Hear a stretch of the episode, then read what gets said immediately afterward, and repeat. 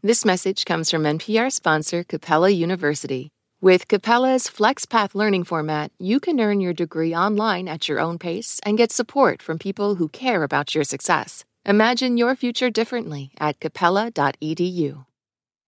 Esto es Raambulante desde NPR. Soy Daniel Alarcón. Mayra Pop nació en la aldea China Cadenas, al nororiente de Guatemala, una comunidad de unas 80 familias del pueblo indígena maya Quechí, ubicada en un enorme bosque tropical rodeado de ríos y montañas. De su infancia lo que más recuerda es el sonido del viento y de los pájaros, las caminatas con sus padres para buscar agua en el río, los viajes en bus para llamar por teléfono en un pueblo a unas dos horas y media, las tardes cuidando a su hermanita, ayudando a su mamá a limpiar, lavar, cocinar. En su aldea no era muy común que las niñas fueran a la escuela, y si iban, no duraban mucho. A los pocos años de primaria, sus padres las sacaban Mayra lo sabía porque se lo había contado su mamá, a quien solo la habían dejado ir hasta quinto grado. Era el camino que les imponían a todas. Porque la única cosa que tenía que hacer ella es trabajar en la cocina y hacer todo el trabajo de, de la casa, ¿no? Porque los que van a la escuela son hombres, no son mujeres. Había sido así desde siempre. De hecho, cuando Mayra cumplió seis años y le preguntaron si quería ir a la escuela, ella misma dijo que no. Le decía, ay, yo no quiero estudiar, no quiero ir, no sé qué, o sea, para mí no sé qué significaba estudiar, ¿no? Como quería quedarme a jugar, ¿no? Dije yo. Pero un vecino que trabajaba en la escuela le propuso al papá de Mayra inscribirla en el primer grado de primaria. Ella todavía no cumplía siete, la edad que correspondía primero, pero necesitaban un estudiante más para cerrar el curso. A su papá le pareció una buena oportunidad, él había aprendido a leer y escribir en el ejército y se había dado cuenta de lo útil que era. Además, la escuela de la aldea era gratuita. Solo tendría que comprar los útiles escolares y pagar una pequeña tarifa para gastos administrativos. Ya con la decisión tomada, Mayra se puso muy nerviosa. Yo lloré porque no sabía de qué se trataba estudiar, ¿no? Porque sentía que tal vez era muy difícil, o sea, tal vez no iba a poder su mamá la llevó hasta la puerta de la escuela que ella misma años antes había tenido que abandonar. Las cosas no habían cambiado mucho desde entonces. Cuando Mayra entró al salón vio que solo había un puñado de niñas, pero por lo menos no sería la única. Las clases eran en quechí, el único idioma que sabían hablar Mayra y los otros niños del lugar, pero a ella le costaba mucho seguir el ritmo. A veces ni ponía atención y a veces se me trababa la lengua a escribir, a leer y a veces llegaba tarde en la clase, entonces el profesor me recibía con reglas y así. La regañaba y le pegaba con la regla. Esas primeras semanas Mayra se la pasó llorando en la escuela, pero poco a poco empezó a avanzar. Aprendía muchas cosas, a sumar, a leer, a escribir, a pintar, a decir algunas palabras en español. Y algo en ese proceso comenzó a cautivarla. Al poco tiempo los estudios se volvieron el centro de su vida. Lo único que pensaba era ir a la escuela, era ir a la escuela, era ir a la escuela, entonces ya no me importaba la casa. Con cada cosa que aprendía, el mundo parecía tener menos límites. Soñaba ser una enfermera y una doctora y soñaba tener un auto, una moto, ayudar a mis hermanos para que ellos sigan estudiando. En los siguientes seis años, lo que duró la primaria, Mayra vio cómo sus compañeras empezaban a dejar de ir a clases. Una por una, sus padres las iban retirando y los pupitres quedaban vacíos. Cuando estaba por empezar la secundaria ya solo quedaban ella y cinco más. Y pronto serían cuatro, y luego tres, y luego dos. Mayra sabía bien lo que eso significaba. Muchas de esas niñas que salían del colegio serían dadas en matrimonio a hombres adultos por arreglos hechos entre los padres. Aquí en nuestra comunidad hay muchas costumbres, pero hay uno entre ellas no me gusta. Obligar a una mujer en temprana edad que casara con un hombre. Era una costumbre que se daba en su aldea y en muchas otras áreas rurales de Guatemala. Casar a las niñas tan chiquitas como de 11, 12 y adolescentes de 13 o 14 años. Una costumbre que muy pocos cuestionaban, hasta que le tocó a Mayra, y ella sí lo cuestionó. Una pausa y volvemos. This message comes from NPR sponsor Project Lead the Way. In today's changing world, every teacher deserves a STEM ally. Project Lead the Way is a proven national leader in science, technology, engineering, and math education for pre K through high school. They strive to help teachers make every student in every grade STEM successful through interactive, problem based learning. Learn more and find a school with Project Lead the Way near you at pltw.org/npr. This message comes from NPR sponsor KeyBank.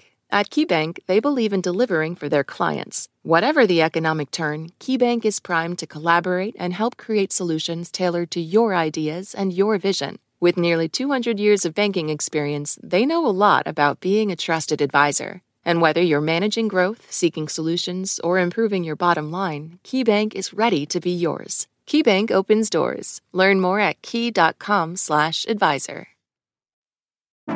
These days, news comes at you fast. But the truth, getting there takes time. There's something that hasn't been disclosed yet. Embedded is a podcast that takes the time to look beyond the headlines how how did this happen? How did we get here? with original documentary storytelling. Listen to NPR's Embedded wherever you get your podcasts. Estamos de vuelta en Reambulante. Nuestra productora Lisette Arevalo nos cuenta. La primera vez que Mayra tuvo que enfrentar el destino que les imponían a las mujeres de su aldea fue a los 12. Estaba ansiosa por empezar su primer año de secundaria, pero cuando llegó la hora de inscribirse, su papá le dijo que no, que ya había aprendido lo suficiente. Mayra le suplicó. Déjame estudiar, solo cómprame cuadernos, le dije. No, dijo, mejor quédate en la casa. Y se fue. La historia de su mamá y de sus ex compañeras se repetía en ella. Entonces me quiero morir porque yo no quiero estar en la cocina, ¿no? No se iba a quedar de brazos cruzados. Las clases habían comenzado hace un mes, así que decidió inscribirse sin la autorización de su papá. Pensó que si conseguía los cuadernos y se presentaba, él no tendría otra opción que pagar la tarifa que cobraban en el colegio. Así que le pidió a su bisabuela, que tenía una tiendita en la aldea, que le fiara los cuadernos y se fue directo al colegio a pedir que le inscribiera. Llegué y le dije, profe, buenos días, le dije, quiero estudiar. No sé qué papelería necesita, pero aquí está todo mi papelería. Ah, está bueno, me dijo, está bien. Éntrese porque ya vamos a empezar la clase. Mayra le agradeció y entró orgullosa de sí misma. Seguiría estudiando sin importar la reacción que tuviera su papá. Bien atrevida, ¿no? Como que, aunque me regaño, pero por algo bueno, digo yo. Pero, para su sorpresa, cuando volvió a su casa su papá no la regañó. Solo se rió y le dio el dinero para que le pagara a su bisabuela los cuadernos. Mayra había ganado su primera batalla. Luego de los primeros meses de secundaria, el aula fue quedando cada vez más vacía. De las alumnas mujeres ya solo quedaban ella y su prima, que era seis años mayor pero cursaba el mismo nivel. Cuando se encontraba con sus ex compañeras en la aldea y les preguntaba por qué ella no iban a clases, le decían que sus papás no las dejaban y que ellas tampoco veían de qué podía servirles seguir estudiando, que preferían aprender otras cosas, como las tareas de la casa. Y aprender a cocinar y aprender cómo recibir el hombre, cómo consentirlo. La vida es mucho fácil cuando tengas un hombre ahí, no sé, bueno, es cada quien, dije yo. A Mayra le costaba entenderlo.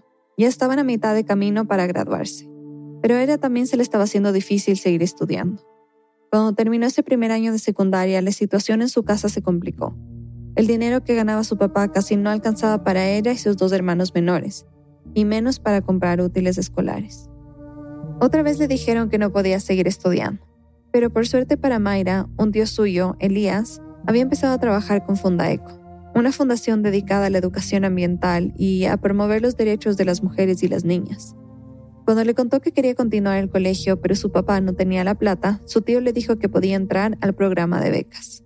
Mayra aceptó. Otra vez había encontrado la forma de seguir. Hablé con Karen Dubois, la directora del programa Mujeres y Niñas Sanas y Empoderadas de Fundaeco, y me dijo que apoyar a niñas como Mayra para que no abandonen sus estudios es una prioridad de la fundación. Por eso, en 2014, decidieron darle una beca para sus útiles escolares y cualquier otro gasto para sus estudios. A nivel de comunidades indígenas, la educación más allá de, en algunos casos, más allá del tercer grado primaria, es exclusivo para los niños. Según datos del 2011 de la Encuesta Nacional de Condiciones de Vida, la mayoría de los alumnos indígenas en Guatemala no llegan a terminar el nivel primario los hombres asisten poco más de cuatro años en promedio y las mujeres apenas llegan a tres. Las razones son varias, culturales, de género o de pobreza. En algunos casos, por la situación económica, se les complica la continuidad de apoyar la educación de las niñas. Como le pasó al papá de Mayra. Son muchos los padres como él que trabajan en cultivos de palma, de maíz o de frijol, y lo que ganan apenas es suficiente para sobrevivir. Y no siempre cuentan con ese ingreso. Son contratos temporales en donde pueden ganar unos 2.200 quetzales, como 280 dólares al mes. No es suficiente, por lo que muchas veces las esposas también tienen que trabajar en otros cultivos. Y entonces se delega a las niñas más grandes, en principio, el apoyo a resguardo o cuidado de, los, de las niñas y niños más pequeños del núcleo familiar. Y claro, trabajar de niñera de los hermanitos menores no les deja tiempo para mucho, ni para jugar y menos aún para estudiar. Y sus padres pronto las comienzan a casar, en muchos casos sin llegar ni a los 12 años. En un instante pasan de ser niñas a convertirse en mamás. Ese es uno de los temas que Fundaeco empezó a trabajar en la aldea de Mayra, dando charlas sobre derechos de la niñez, sexuales y reproductivos. Les hablaban a las niñas sobre reproducción, planificación, enfermedades de transmisión sexual, prevención de la violencia y rutas de denuncia. Querían darles todas las herramientas posibles para que fueran ellas quienes tomaran decisiones sobre su vida y sobre sus cuerpos. Mayra dice que ese programa le hizo entender muchas cosas. Recibía charlas allí, entonces allí fue como que se me abrió la mente, ¿no? De, de que sí es importante, de que seguir estudiando. Así pasaron dos años. A finales de 2016, Mayra tenía 14 años. Iba al colegio, participaba en las actividades de Fundaeco y sus papás la apoyaban. Muchas de sus amigas ya se habían casado o hasta tenían hijos, pero ella no quería. Me sentía muy triste de que las niñas pasaran en eso de que ya tienen bebé y todavía no saben cómo cuidar a un bebé. A Mayra de momento todavía no le había tocado, pero recién estaba terminando el tercer curso de secundaria y le faltaban tres años para graduarse. Una tarde estaba en su casa jugando con su hermano pequeño, cuando llegaron unas señoras de su aldea preguntando por su papá. Él las recibió y Mayra se quedó para saber a qué habían ido. Entonces escuchó las palabras que más temía. Empezaron a decir que venimos aquí ante usted. Sabemos que mujeres y hombres se casan y se juntan su vida, así que mi nieto pensó de que era una buena idea de que su hija y él se juntaran. Su nieto, un joven de 21 años, unos 7 años mayor que ella, a quien apenas conocía. Solo lo había visto un par de veces en su aldea. Mayra nunca jamás se había imaginado que pudiera tener alguna intención con ella. No eran novios, ni siquiera eran amigos. La verdad, me fui en mi cuarto y empecé a llorar y dije, oh, espero que no lo aceptan, dije yo. Se quedó ahí, angustiada. Y estaba desesperada y estaba esperando las respuestas cuando llega mi papá. Incluso pensó en escaparse. Unos minutos más tarde, su papá entró a su cuarto y antes de que Mayra pudiera decir nada, le preguntó si se quería casar. Ella le dijo que no, que lo único que quería era estudiar pero su papá ya había tomado una decisión. Le dijo que había aceptado la propuesta y que pronto se reuniría con los papás del chico. Mayra no podía creer lo que estaba oyendo. Y le dije, papá, si usted ya me había dicho que yo tengo que estudiar, le dije que ella me había prometido. Entonces no sé por qué estás cambiando de idea de que yo me caso, le dije.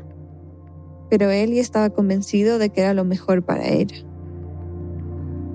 Este es Isaías, su papá, hablando en quechí.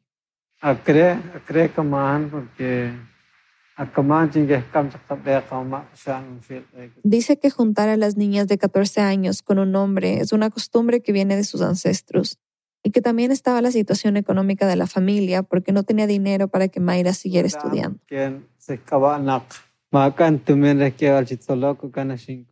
En ese momento, Mayra estaba a punto de terminar el último nivel de educación disponible en su aldea.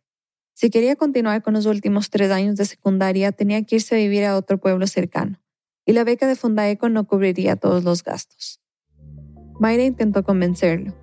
Le dijo que podían buscar alguna otra forma de pagar sus estudios. Sí, papá, pero podemos conseguir algo con que me puedes ayudar, le dije, pero yo no quiero casar, le dije en esa noche.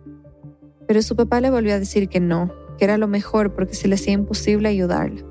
La mamá de Mayra estaba a punto de tener otro hijo, y si ya vivían ajustados con el poco dinero que entraba a la casa, con la llegada de un nuevo miembro de la familia sería aún más difícil. Si Mayra se casaba, era una boca menos para alimentar. Cuando mi papá dijo que no tengo dinero con que darte estudio, sentía un dolor en el pecho. Desde allí supe que no iba a poder ayudarme. Empecé a pensar cosas y dije, ¿qué voy a hacer para que no me caso? Dije yo. Se sentía devastada. No tenía idea cómo, pero no podía dejar que su papá le entregara el matrimonio, como les había pasado a tantas otras. La batalla de Mayra por decidir su propio futuro sería una que nadie había dado hasta ese momento, y estaba dispuesta a lo que fuera necesario. Una pausa y volvemos. This message comes from NPR sponsor Mattress Firm. How do you sleep at night? No matter what might be keeping you up, Mattress Firm can help anyone sleep. Mattress Firm will find you the right mattress from a wide selection of top brands at every budget. Plus, if you see a lower price somewhere else, they'll match it up to 120 nights with their low price guarantee. Get matched at Mattress Firm's Memorial Day sale and sleep at night. Restrictions apply. See mattressfirm.com or store for details. On NPR's Throughline, we cannot function for 24 hours without cobalt because it's in our smartphone, our tablet, our laptop. And as a consequence, the lives of the people living in that part of the Congo descended into just a catastrophe. Find NPR's Throughline wherever you get your podcasts. Hola ambulantes, después de meses de trabajo intenso, estamos de vuelta con esta nueva temporada, la número 11, una que no habría sido posible sacar adelante sin el apoyo de Deambulantes, nuestro programa de membresías. Tu apoyo es crucial para seguir contando historias de la región. Durante los próximos tres meses haremos una campaña en la que necesitamos que 2.000 personas más se sumen a Deambulantes. Nos encantaría que fueras una de ellas. Si logramos alcanzar nuestra meta, podremos producir más episodios con la calidad que nos caracteriza. Únete hoy a radioambulante.org slash deambulantes. En nombre de todo el equipo, muchas gracias.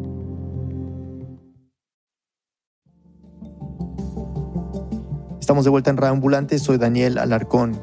Antes de la pausa escuchamos cómo Mayra Pop, una adolescente maya de 14 años, se negaba que la casaran con un joven desconocido, pero no estaba en sus manos. Su padre ya lo había decidido por ella y tenía que encontrar una forma de evitarlo. Lisette nos sigue contando. Aquí hay que mencionar un detalle que el papá de Mayra no sabía en ese momento. Casar a un adolescente de 14 como Mayra no estaba permitido en Guatemala desde hace un año. Desde el 2015 se prohibieron en el Código Civil los matrimonios de menores de 16, y los adolescentes de 16 o 17 solo podían casarse con la autorización de un juez. Este debía examinar el caso y determinar si había un interés superior del menor, aunque los parámetros de ese interés no estaban muy claros. Era una norma reciente, y según Mirna Montenegro del Observatorio de Salud Sexual y Reproductiva de Guatemala, aún hoy muchas comunidades indígenas no la conocen o no la respetan. Algunos padres hacen acuerdos entre familias para juntar a sus hijas con hombres mayores y legalizarlo cuando cumplen 18. De fondo está la vieja idea de que, pasada cierta edad, a una joven le va a costar conseguir marido. Mientras más rápido se case, mejor. Y tampoco hay una fiscalización o sanción penal para los padres que permitan la unión.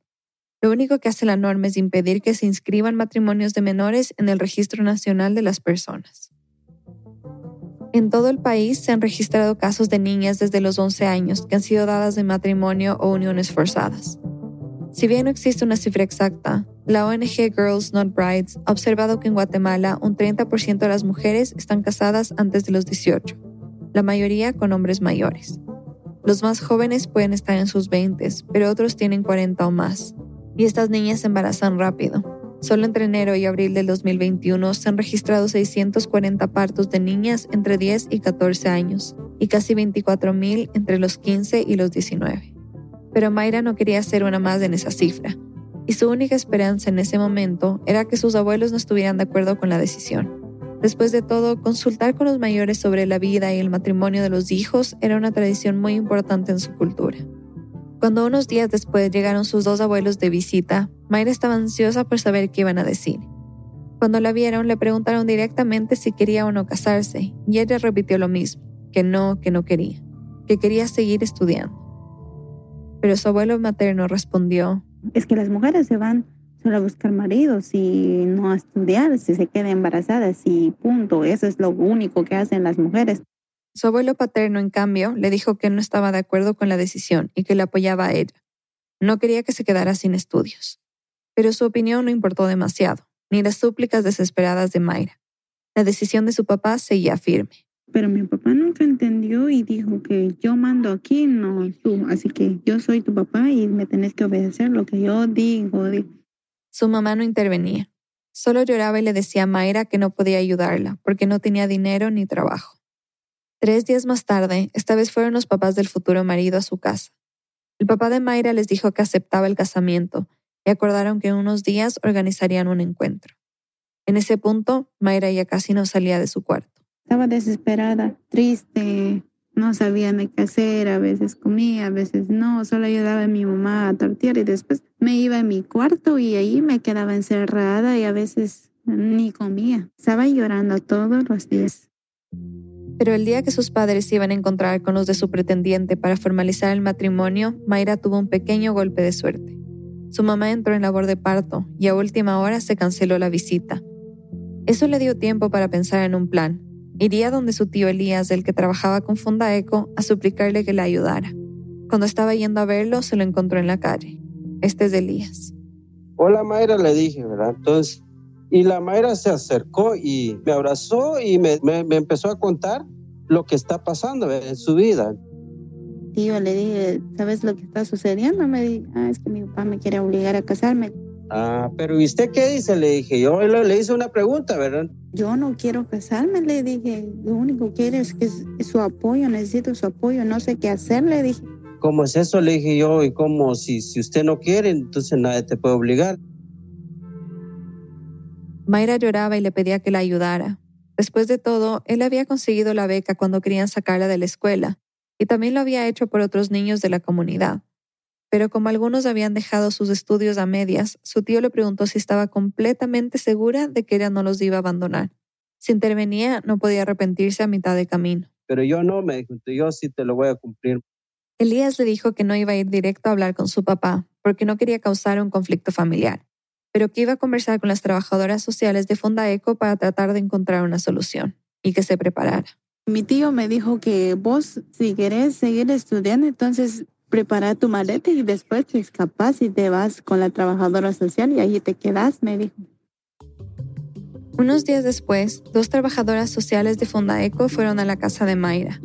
Era temprano en la mañana y como el papá estaba trabajando, una de ellas, que sabía que Chi, habló con la mamá y la abuela.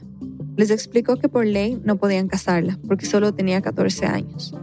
Su madre y su abuela estaban de acuerdo, pero creían que no había mucho que hacer. A su mamá también la habían casado sin su consentimiento. Los hombres siempre habían tomado esas decisiones sobre sus vidas.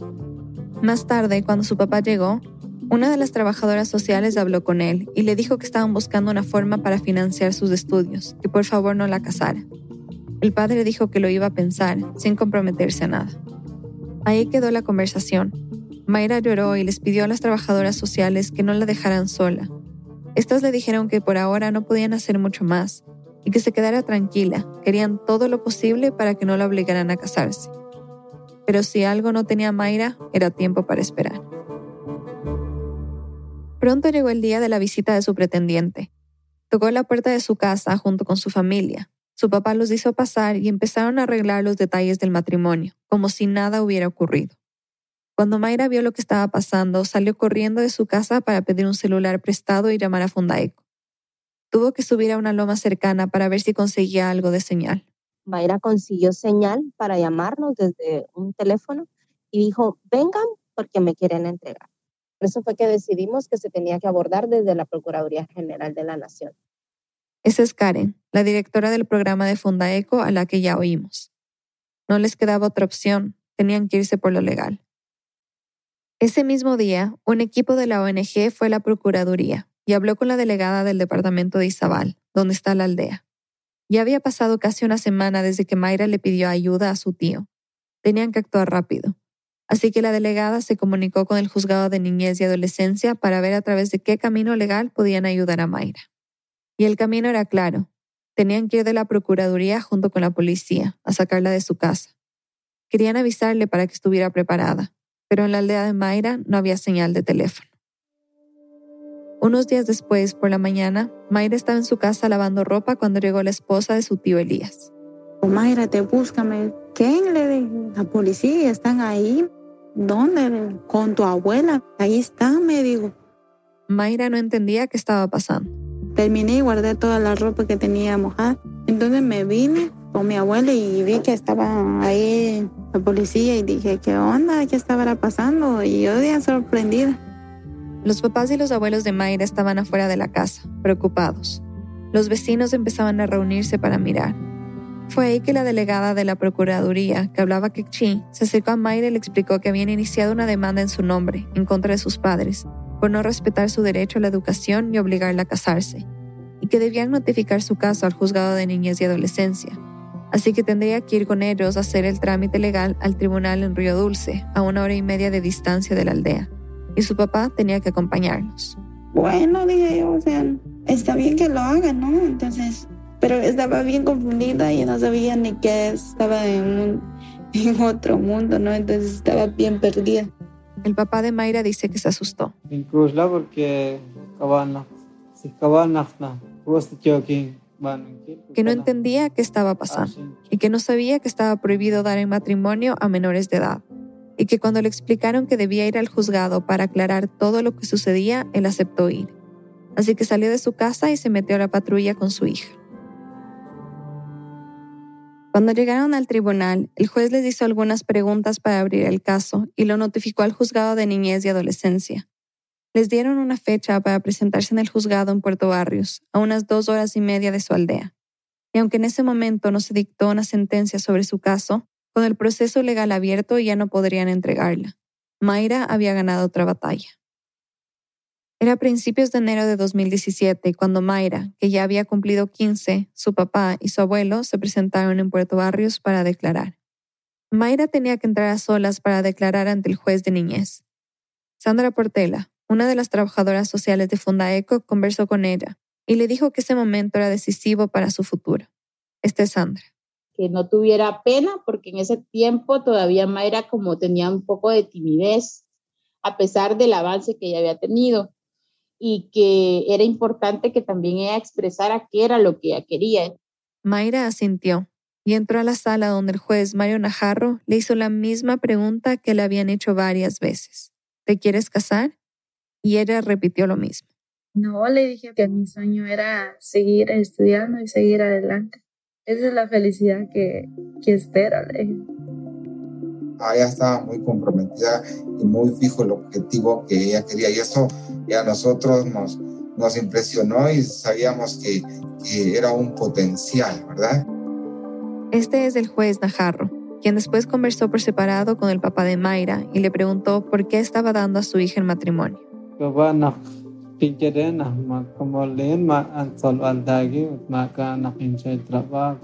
Isaías repitió lo que ya hemos escuchado, que él no había estudiado, que su trabajo no era estable, que no ganaba suficiente dinero y que además era una costumbre ancestral, que así era como vivían en su comunidad.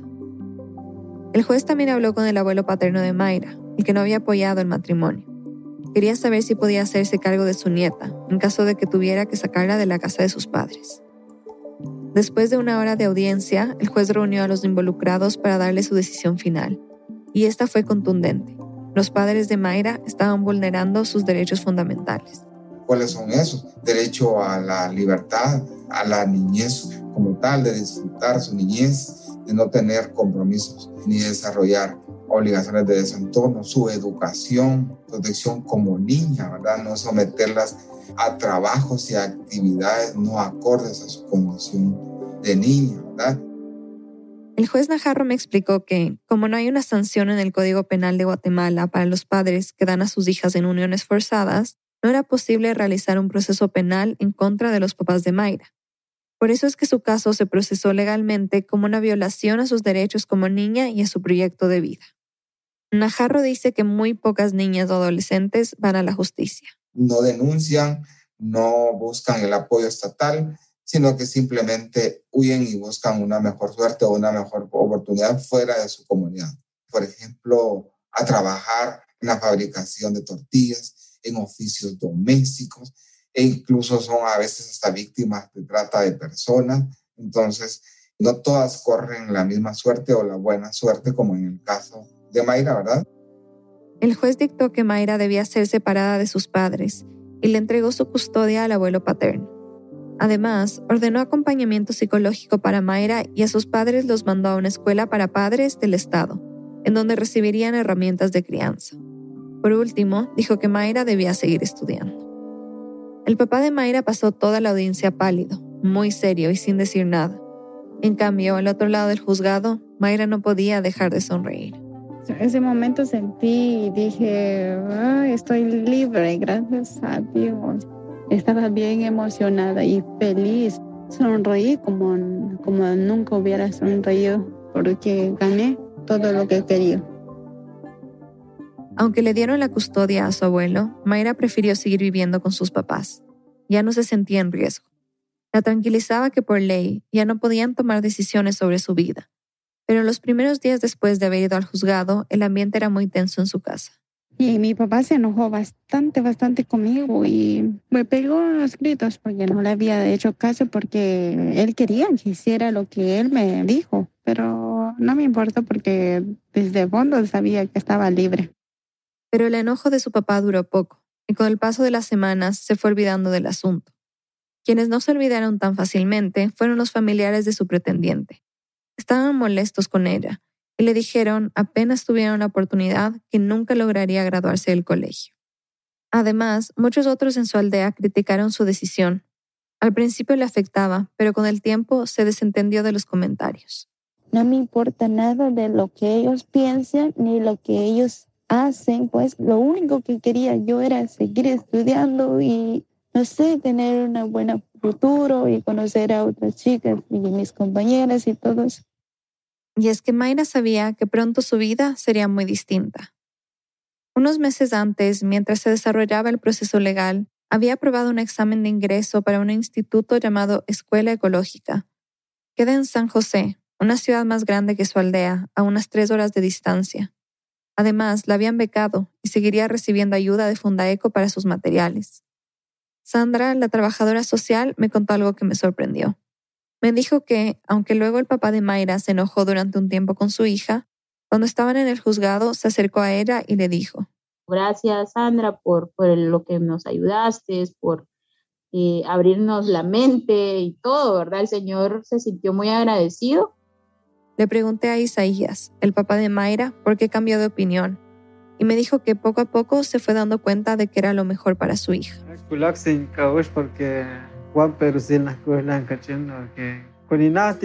Que lo convenció la determinación de Mayra de irse a estudiar a otra ciudad y que hasta fuera capaz de comprar sus materiales solo. Y que se dio cuenta de que, de verdad, estudiar era su sueño. Ya era febrero de 2017 y Mayra preparó sus maletas. Estaba nerviosa. Era la primera vez que se separaba de su familia y que viviría fuera de su aldea. Pero también estaba emocionada por lo que vendría. Se despidió de su mamá y de sus hermanos y salió de su casa con su papá. Se fueron a San José juntos en un transporte contratado por Fundaeco, acompañados por su tío Elías, su esposa y Sandra. Cuando llegaron a la escuela ecológica y Mayra se instaló en el que sería su cuarto, su padre y ella no fueron capaces de despedirse. Pese a todo, les costaba separarse. Él se fue y ella se quedó ahí, esperando que empezara su nueva vida. Pero aunque había logrado seguir estudiando, el primer año en la escuela ecológica no fue fácil. El dinero de las becas a duras penas alcanzaba para los materiales y casi no tenía para comer. Además, ahora sí tenía que aprender a hablar bien español, porque todas las clases eran en ese idioma. Se sentía abrumada, hasta pensó en regresar a su aldea. Pero cuando sus nuevos compañeros de clase escucharon que se quería ir, se ofrecieron para apoyarla. Algunos le compraron materiales y otros conversaron con el proveedor de comida del instituto para que le ayudara con la alimentación. La persona a cargo de la cafetería le ofreció un trato, que limpiara la cocina y lavara los platos a cambio de la comida. Así, poco a poco, Mayra fue acostumbrándose a su vida lejos de casa. En ese primer año empezó a tomar clases de inglés, filosofía y física. Eran materias nuevas para ella y le costaban, pero con el tiempo empezó a agarrar el ritmo. También recibía clases de ingeniería ambiental, la especialidad del instituto. En ellas aprendía técnicas para manejar de forma sostenible los recursos forestales de regiones tropicales. Y lo que más le gustaba eran las salidas a terreno, en donde recorrían bosques, aprendían sobre los árboles y veían animales que le recordaban sus días en la aldea. Algunos fines de semana viajaba para visitar a su familia, aunque casi todo el tiempo estaba en la residencia del instituto, sola pero contenta. Cerca de dos años más tarde llegó el día de la graduación. Era una mañana de diciembre del 2018. Del techo del gimnasio colgaban telas de color blanco y azul eléctrico. Durante la ceremonia, Mayra y otros ocho compañeros suyos pasaron uno por uno para recibir su título de bachiller. Sentados en sillas de plástico, los papás de Mayra, sus tres hermanos y Karen de Fundaeco la vieron graduarse. Fue un momento muy emotivo para todos. Estaban orgullosos de lo que Mayra había logrado. En las fotos de ese día se la ve a ella con una sonrisa enorme y los ojos brillantes mientras sostiene su diploma. Me sentí muy feliz porque dije tantos esfuerzos que había hecho, entonces hasta que logré de graduarme, pero dije, todavía me falta completar mi carrera. Porque Mayra ya había tomado una decisión. No le bastaba con el colegio, iba a estudiar en la universidad y fue aceptada en ingeniería forestal, el estudio del manejo sustentable de los árboles, en la Universidad Rural de Guatemala. Cuando visitó su aldea y se encontró con sus amigas, algunas me dijeron que qué bueno Mayra que te graduaste, qué bueno, ¿no? O sea, quisiera ser así yo, pero no puedo, ¿no?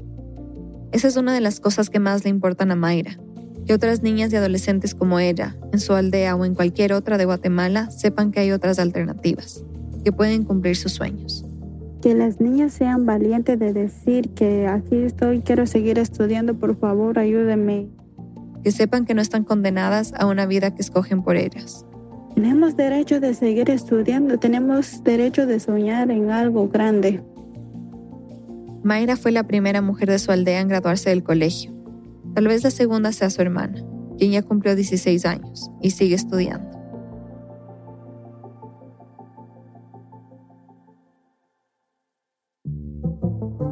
Mayra continúa sus estudios en ingeniería forestal, planea graduarse en 2022 y su papá está planeando hacer una fiesta de celebración en su casa. En 2017, Guatemala amplió la prohibición del matrimonio infantil, Ahora la unión de cualquier menor de 18 años es ilegal sin excepciones, aunque en la práctica no ha dejado de ocurrir. Lisette Arevalos, productora de Rambulante, vive en Quito, Ecuador. Este episodio fue editado por Camila Segura, Nicolás Alonso y por mí. Desiree Yepes hizo el fact-checking, el diseño sonidos de Andrés Aspiri y Remy Lozano con música original de Remy. Gracias a Ripple Effect Images por permitirnos utilizar material de su archivo para este episodio. El resto del equipo de Ambulante incluye a Paola Aleán, Aneris Casasus, Xochil Fabián, Fernanda Guzmán, Camilo Jiménez Santofimio, Jorge Ramis, Laura Rojas Aponte, Barbara Sahel, David Trujillo, Elsa Liliana Ulloa y Luis Fernando Vargas. Emilia Herbeta es nuestra pasante editorial, Carolina Guerrero es la CEO. Rambulante es un podcast de Rambulante Studios, se produce y se mezcla en el programa Hindenburg Pro. Rambulante cuenta las historias de América Latina, soy Daniel Alarcón. Gracias por escuchar.